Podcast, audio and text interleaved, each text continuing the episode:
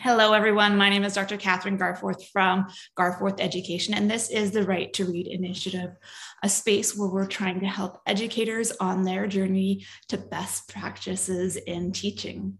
Today, I have the pleasure of Dr. Nathanial Swain join me from Australia, and we're going to talk about his journey to the science of learning. Welcome, Dr. Swain. How are you? Good, thank you. It's a pretty cold and drizzly morning here, and we've got a, a full day of, of kids um, and teachers coming in to organise. So it's it's lovely to talk to you as a way to start the day. Awesome. Well, do you want to give our listeners and viewers a little bit of a background about who you are and how you've got to where you are today? Sure. So I um, currently work as a teacher of um, foundation or prep students, we call it in Australia. Um, so that's the first year of um, uh, primary school or elementary school. And I also work uh, as a learning specialist within my school, which is a bit like an instructional coach. Um, I am thoroughly enjoying the work that I'm doing um, this year. It's the first time I've had that combination of roles, um, and it's yeah, it's it's very as a lot of early years teachers would know, it's um, intense and it's um, very very time consuming and, and uses up your energy but you get so much back from the children that you work with and i'm amazed at how much we're learning even only um, so we're only 16 or 17 weeks into our academic journey together and it's incredible what my students are already doing and um, the, the knowledge that they're building and just how excited they are to become readers and writers um, and users of, of language as well Wonderful. So, how did your teaching journey start? Like, what brought you to the profession, and how did what training did you take? Interestingly, um, so my my journey's a bit of a um, winding one, if you like. So I've actually always been a teacher of some kind. I, I started dance teaching when I was only around 16 years old. Mm-hmm. Um, and at, at 16, I was thrown into a classroom full of um, young children trying to teach them dance. So we did, um, you know, I was teaching tap and, and jazz and musical theatre and things like that. And um, that was always my passion to um, be a dancer and a performer. And um, I had the opportunity to then share that passion as an educator from a young young age. Um, when I was deciding what to do for university, um, I was really drawn to um, the humanities and I really wanted to, to learn more about language and linguistics. I'd studied a second language at school, so Japanese, and that was one of my favorite subjects in high school. Um, when I went to university, I realized that it wasn't so much the language Japanese that I really loved, it was language itself. And I then sort of specialized in linguistics and just threw myself into understanding the ins and outs of how language works and all the richness and um, beauty that's there. So, um, understanding sentences and um, phrases and, and morphology, which is the parts of words, throwing myself into um, pragmatics, which is the, the way that we use language socially and um, for bigger purposes than just sentences. And um, I just couldn't stop um, loving what I was doing. When I came towards the end of my arts degree, my mum actually said to me, you know, you probably should go and get a diploma of education, just just in case. You don't have to be a teacher like me, like because my mum's a high school maths teacher and she actually taught me maths and science a few times in my um, in my high school years, and she always wanted to impart that on me that you know maths uh, teaching is a fantastic career and um, that it is a great option for people like myself who love working with people and love knowledge and, and love learning, um, and I always pushed back about um, on, on, that. So I always said, "No, mum, I don't want to be a teacher just like you. I I want to do something different." So um, at the end of my university degree, I didn't go and do a diploma of education. I instead um, enrolled in a master of speech pathology and um, sometimes it's called speech language therapy or speech language pathology. And um, I hadn't heard of that profession until only six months before my um, bachelor degree ended. But as soon as I heard that it was something where you can work with children who have difficulties with language and with difficulties with reading um, and get to use your knowledge of those structures and how um, to best explain them and to, to help kids who need that intensive support, intensive instruction, I was just like, that's fantastic. I want to do that. That's that's exactly what I want to do. So I did that two year program and absolutely loved it. Um, I really threw myself into it and was wholeheartedly sort of committed to it. Um, and I worked for a few years as a speech pathologist in education sort of spaces, so within schools, um, in private practices, working with school children. And to be honest, what I really started to see wasn't so much what I thought I would see. I I ended up um, working with a lot of kids who didn't really need me if they had had great teaching in the classroom. And they, they shouldn't have had to come, and their parents shouldn't have had to pay all this money for really expensive assessments and really, um, really sort of stressful journeys of their kids struggling at school for many years and, and having those difficulties. And it just, you know, from what I understood from the research, from what we were drummed into us in our um, speech pathology courses, is using evidence based practice and really trying to understand what the research tells us about what works best. And when I was looking at that and trying to understand it further, because we didn't get a huge amount of reading in our speech pathology course, like we got the basics and, and we got a lot of language and a lot of linguistics. Um, but once you sort of scratch the surface and go deeper, if you've got that mindset that you should always be using the best available evidence, not just what someone says, um, I, I then realized there was this whole this whole gap, this huge um, chasm between what the research was telling us over the last 30 years or so from neuroscience, from behavioral studies, from um, all of these different cognitive um, research projects that, that sort of accumulated this evidence, that wasn't actually being taught to teachers, and teachers weren't using it in the classroom.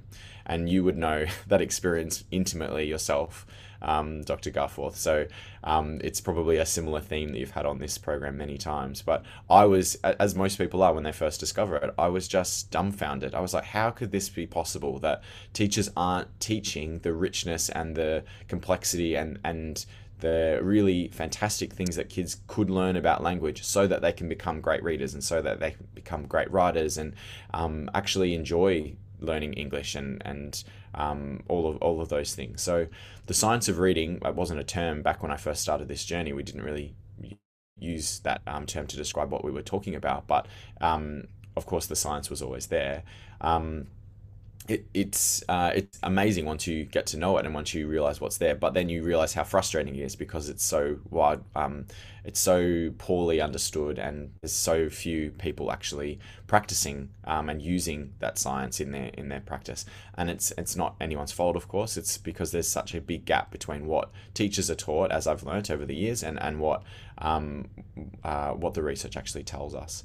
So that was one of the first sort of pitfalls that I discovered on my my journey, which sort of thought made me think I this is not exactly what I thought it would be, and it's uh, it's not lining up to what um, should be happening in schools. And uh, I think, you know, that, that needs to be fixed. So I was like, you know, how can I fix that from my current position?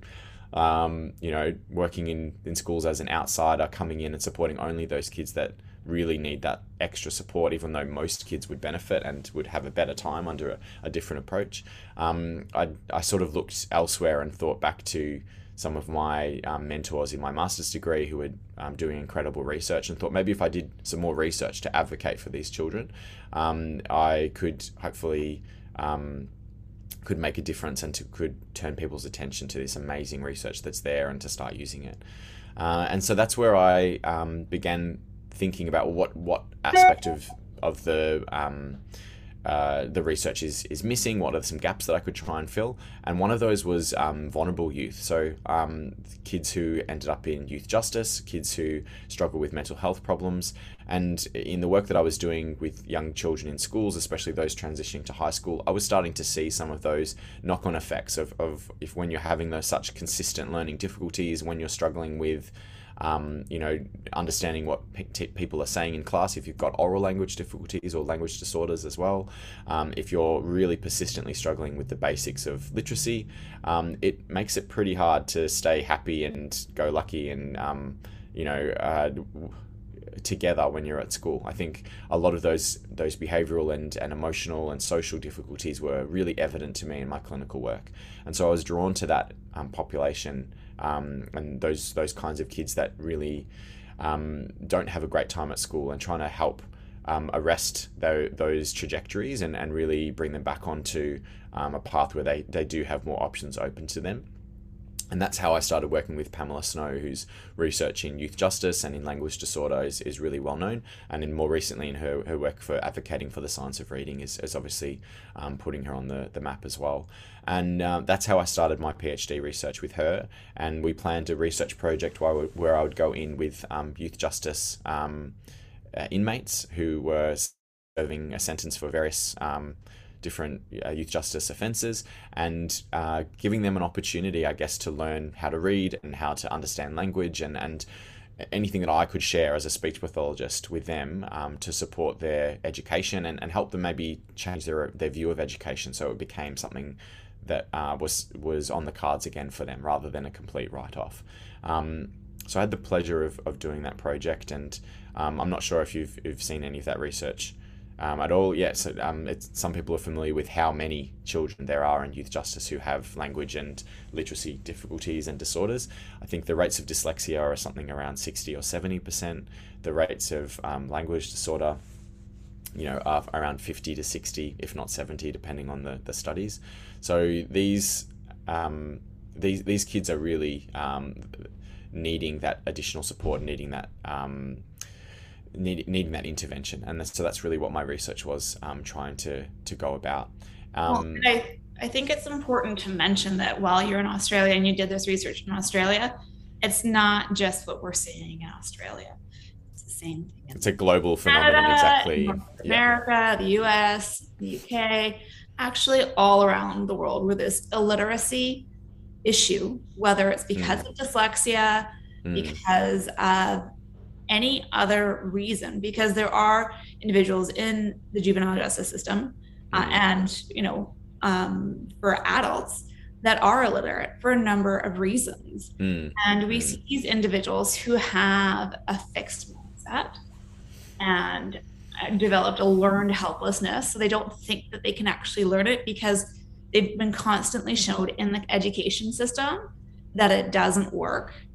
Mm. And no matter how hard that I try, I'm not going to get it. And mm. everybody else is. So I'm going to either look stupid or be the bad kid. Mm. And it's it's a real shame that um, had their teachers had access to this knowledge and access to these practices that many of these kids that are currently you know either in the system or have had a terrible time at school and are sort of coping with all the ramifications of that and the the shortened options that they have available to them, they could have had a much better experience um, if the teachers had used that that research or that research had been shown to them while they were training as teachers. Um, and that's what's really depressing, I think, is that um, there's so many wasted opportunities currently in the way the system works. And it's, as you said, it's not just in um, Australia, it's in Canada, it's in the US, it's the UK. These um, studies um, show very similar um, rates of these kinds of difficulties, and they're a lot more um, amplified in these vulnerable populations, whether it's mental health or um, alternative education settings or things like youth justice as well.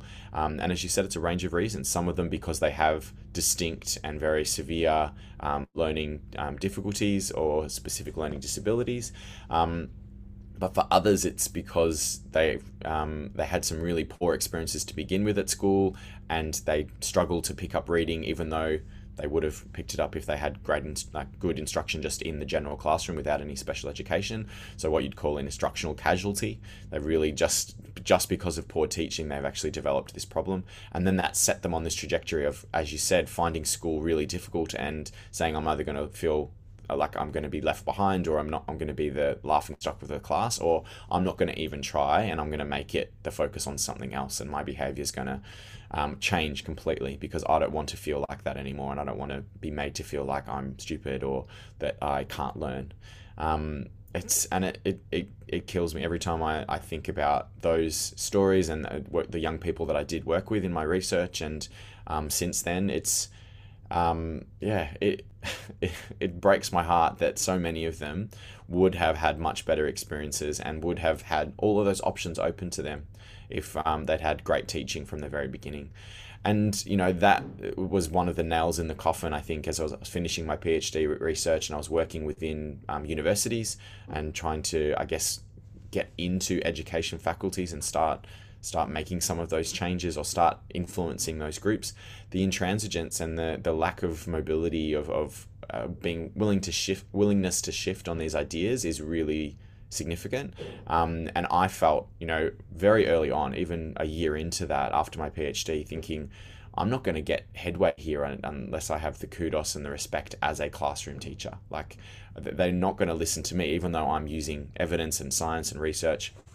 It's a bit like, uh, I don't know, a medical researcher who's not yet a doctor coming in and saying, you know, we have to change our hygiene practices or we have to change our um, surgical process and things like that. Even though they might have the best studies in the world, there's some element of a profession looking at another professional from a different background and thinking, I don't can't trust you because you don't know what it's like. Um, and and you know that is what made me think after already having a master's degree and a PhD, I need to go back and get another degree and retool as a teacher. And so that's exactly what I did. Um, and it was it was incredible. It was a really great um, opportunity to go and really see it for myself and see what these degrees are like and um, and to understand, I guess, where these these practices that I'd seen over the last 10 years in schools are coming from and where this thinking or, or misconceptions that I'd experienced when doing professional learning with teachers had come from. And it was mind blowing. It was it was more than I had imagined of how big the gaps are and how misleading some of the popular ideas that are taught in university educations um, for teachers. Uh, it, just just how significant the situation is. I think we've um, it's really as as you'll know as well from your experiences, um, Dr. Garforth. It, it, it's it's very frustrating how many different voices are fighting within this space. And, you know, the science of reading is really just one of those issues that are trying to come to the fore and trying to, to find their place within initial teacher education. I think everyone wants to have a, uh, a say in, in what teachers should learn or how teachers should teach. And unfortunately, the things that are really popular and the things that are in vogue at the moment aren't always aligning with what we know um, from the science of learning. So, not just in the reading and writing space, but also in just general good instruction and good um, ensuring that your students actually learn what you intend them to learn.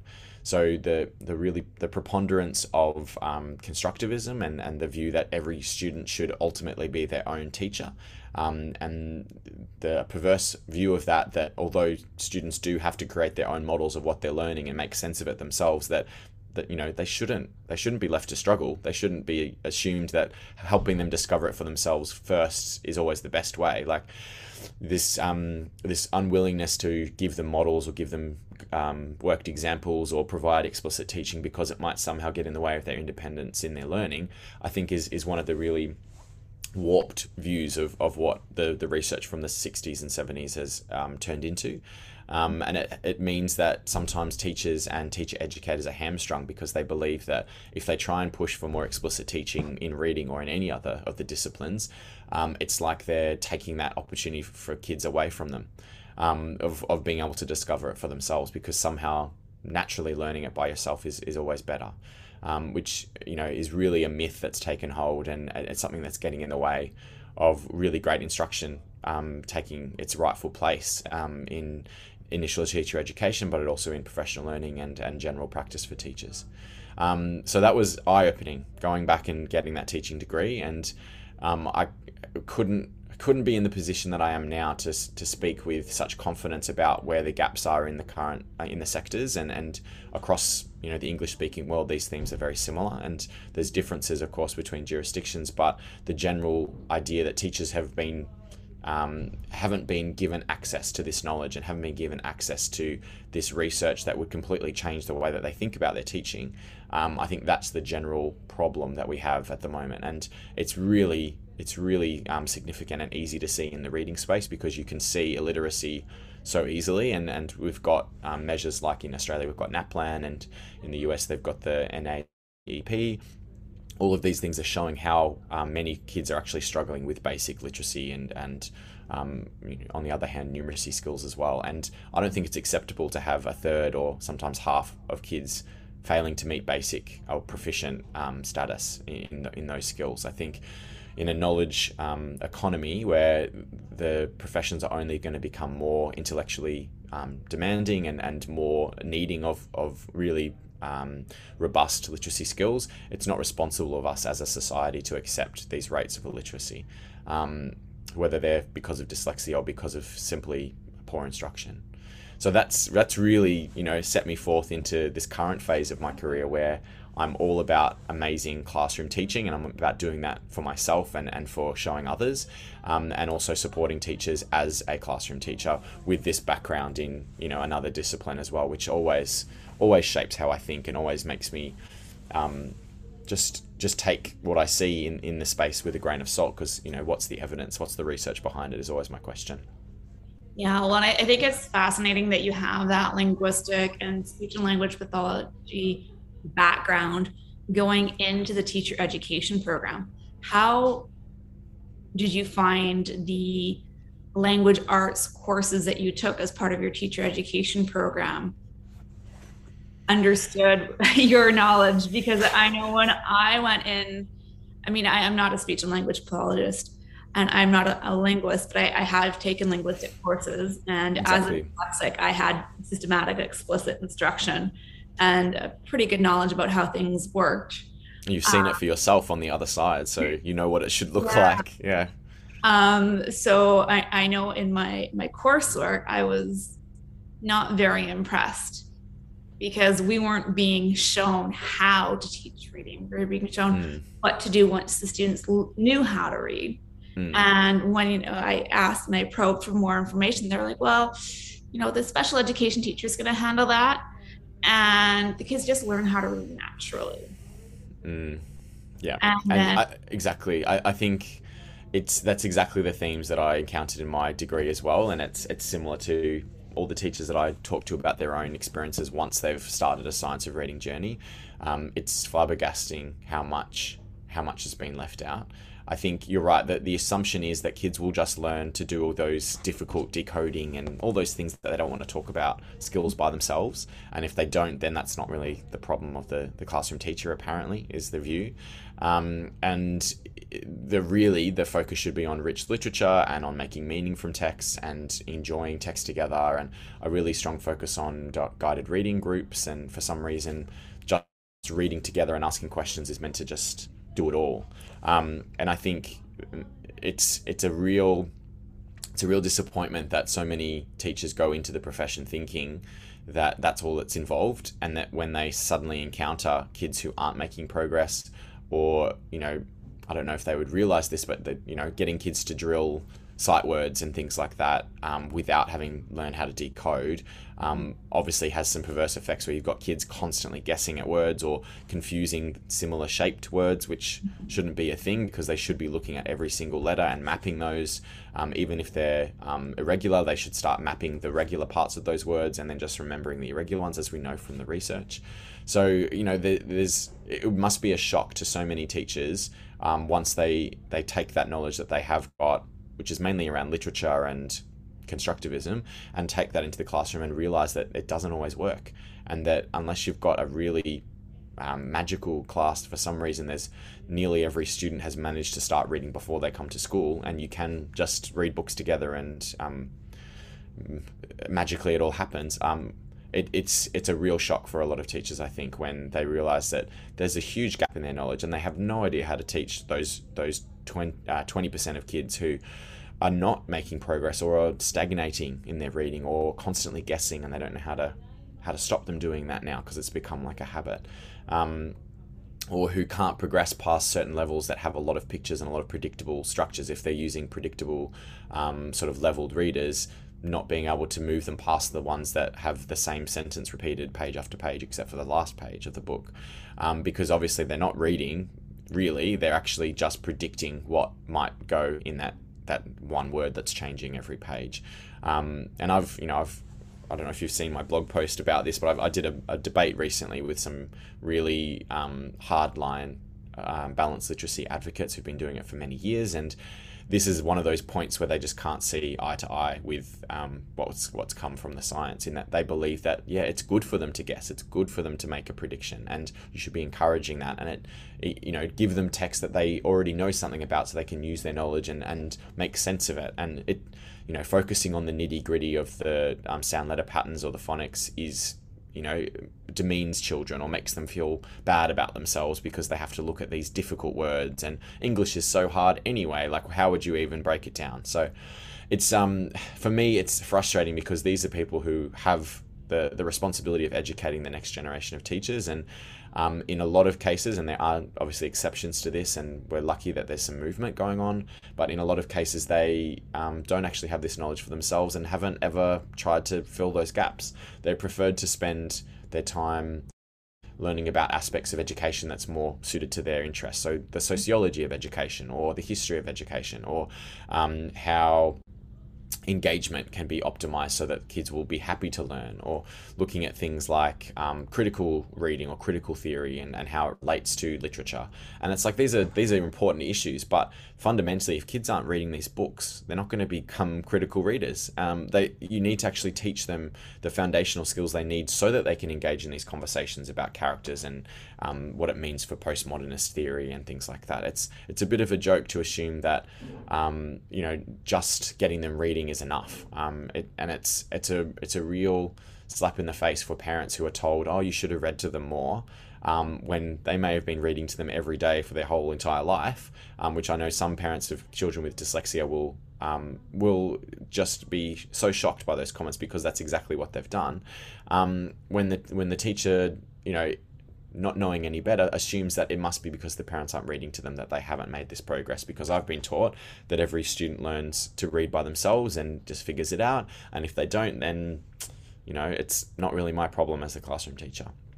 And that's just it can't it can't go on like that. It's it's um it's awful. And you know, in the classroom that I'm in now, in the school that I'm working in now, it's the complete opposite. We are so committed and so diligent around teaching every single child how to learn and to crack the code.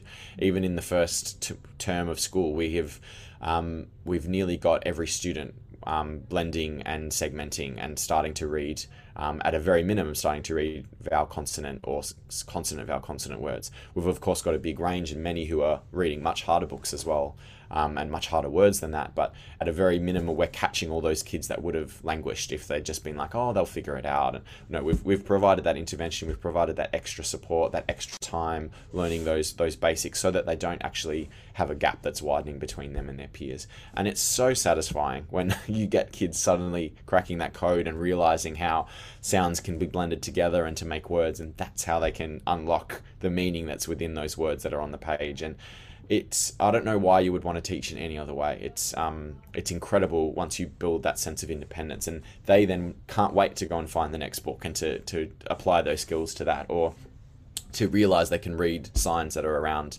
the, the, the space or they can they can read the, the teacher instructions that are on the presentations that we put up sometimes and oh I didn't realize you could you could read that like it, it's it's incredible and it's so heartening to know that I'm setting these these students up for success and I'm helping them have a really successful introduction to their schooling career and, and one in which they're not going to be left behind and that everything that we're doing is, is helping them to make a successful transition to becoming a reader and writer and independent thinker.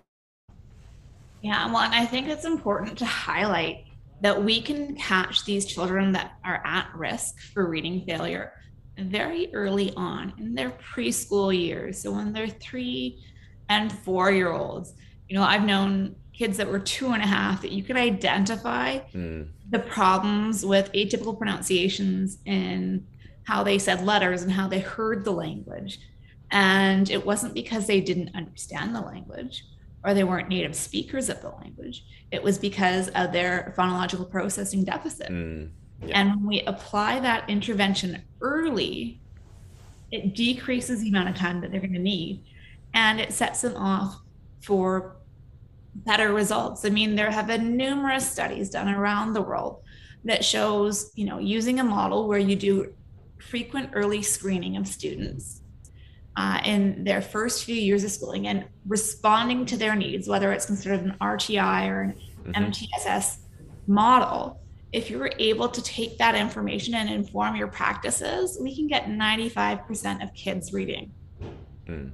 Exactly, and that's the that's the statistic that we'd want, where it's only only five or sometimes as low as four percent will require that ongoing intervention because they just need more and they need more support and they need that opportunity to consolidate those skills. But you know that that's the ideal situation where it's actually those kids that are tier three, um, in that tier three sort of band at that moment and, and needing tier three and tier two support. Those are the ones that are actually getting it, not just not not most kids or all these instructional casualties that shouldn't have, have required that intervention or, or could have benefited, as you said, from much earlier support or much earlier um, opportunities to develop that phonemic proficiency and that um, awareness of the how sounds and letters are, um, are represented and, and, just those basics that then set them up for success.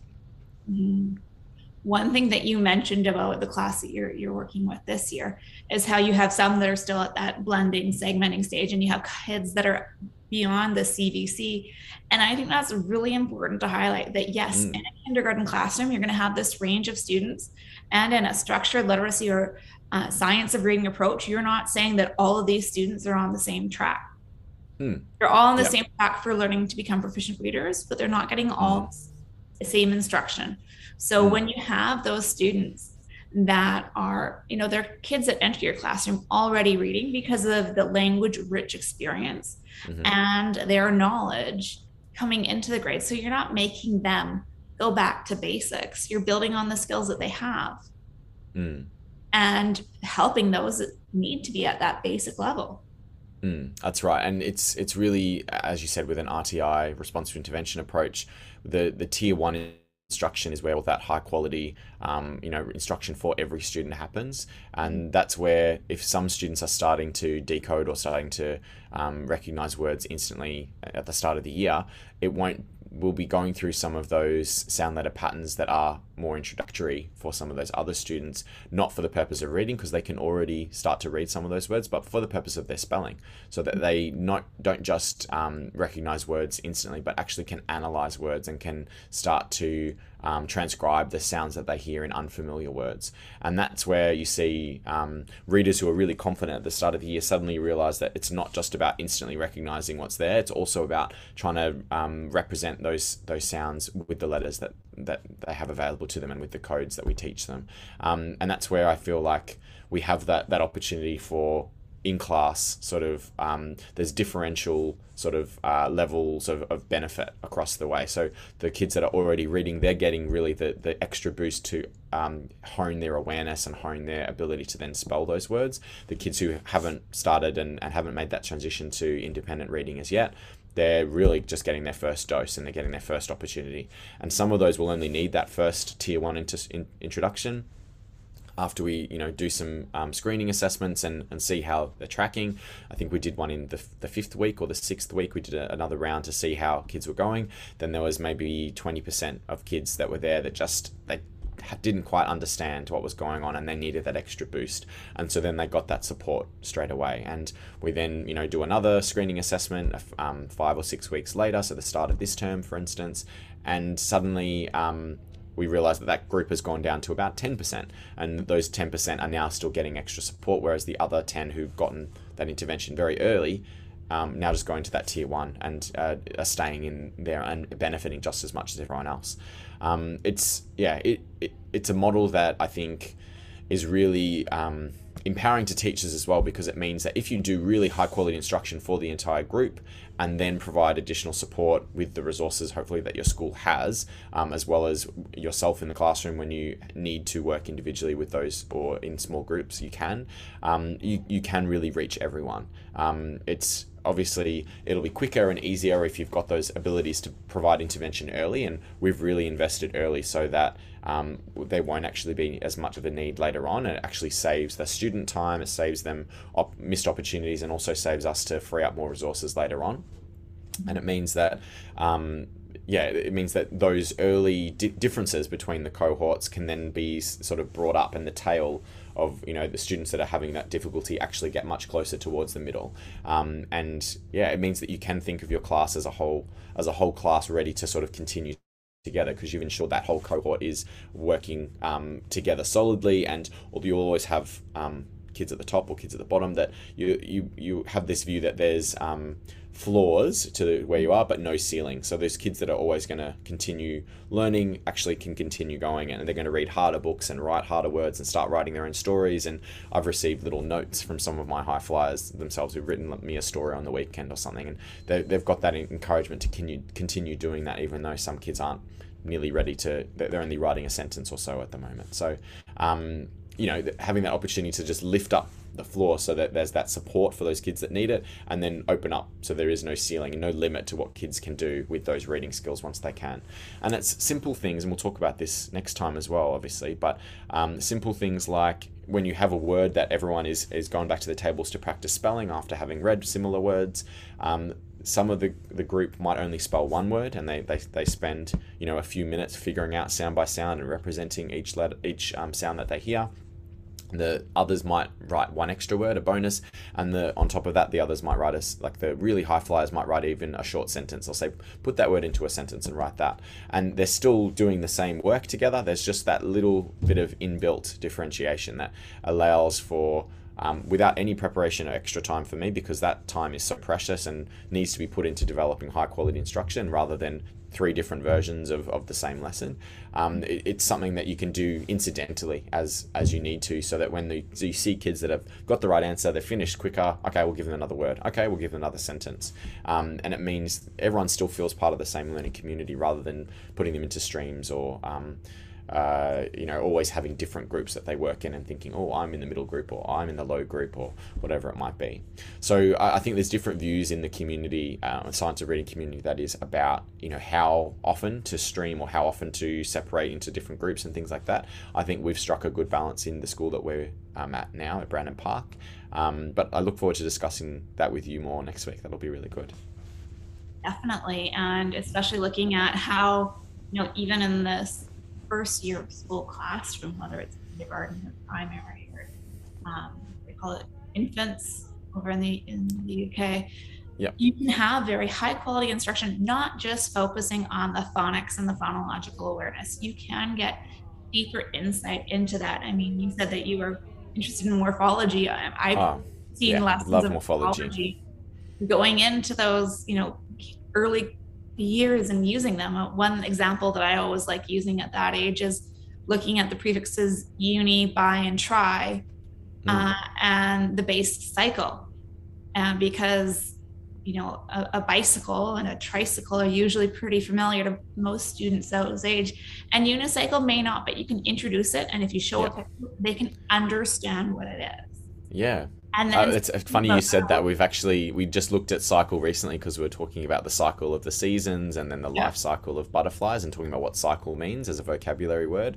And mm-hmm. just incidentally, I talked about you might have heard of a bicycle. So what does bi mean? It means two, and so we were able to then unpack that with um, with with our students, and then talked about tri, and then talked about uni. So it it those sort of things are just incredible to introduce to kids, and it helps to for them to see that it's not just letters on a page. You know, once you start getting into the richness of um, what's there once you've got some basic decoding and, and, and spelling skills, um, there's so much to learn about your own language and so much meaning that's hidden within words and within phrases and the history behind things as well. So that's certainly where things go um, into the, um, the end of the foundation year or the first year of school and, and throughout um, our, our scope and sequence that we follow um, with um, which we'll talk more about next week. But it's um, it, it's incredible just how far they go in terms of understanding the morphology and the, even the etymology as well, so the, the meanings and the histories behind words. And those high flyers can figure out the spelling. Of they love it. Yep. Elements, whereas the low lower ones, or the, this uh, the floor students, they'll still get the understanding and the concepts. They may not yes. associate the the graphemes to the the morphemes right? And that's fine because we're not asking them to. That is it's, yeah, it, they're, they're benefiting from that meaning, and that when they hear that word, they've got that that link to understand. You know, why is it called a bicycle versus a tricycle? And then when they come across, you know, other words that use those prefixes, they can start to un- unpack them. Not only in their reading, because they might, as you said, might not be reading those words yet, but they could hear them and could understand them, and they develop those oral language skills, which are fundamental once you start shifting from you know, learning to read to reading to learn. Wonderful. Well, thank you so much for joining me today. I really look forward to next week where we see more in your classroom and the tips mm. and strategies that you have and just amazing the work that you're doing and how you're sharing it with others uh, across the world.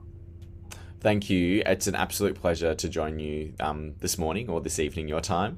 Um, and I really look forward to next week. It'll be a really fantastic discussion. And I hope people got um, something out of my little journey, which is quite convoluted, but um, it's something that certainly set me on a path to trying to change things in Australia, but also, uh, you know, as much as we can around the world. We are a, growing community of people who are trying to make these changes and support teachers to do their very best to support students. Um, and I, I feel like your mission is very much aligned with mine. So it's a pleasure to share that with you.